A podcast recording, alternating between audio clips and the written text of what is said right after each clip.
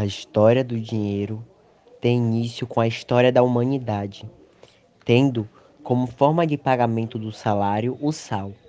Mas, com o passar do tempo, novas profissões vieram surgindo e a forma de pagamento passou a ser por meio da troca.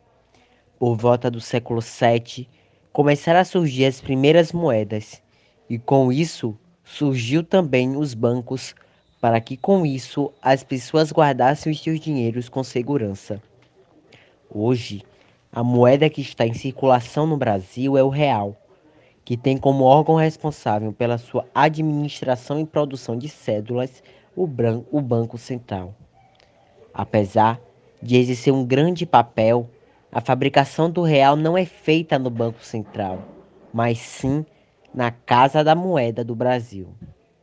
O Banco Central também exerce um grande papel estratégico, que é de controlar todo o mercado financeiro ao interferir na oferta e demanda por moeda.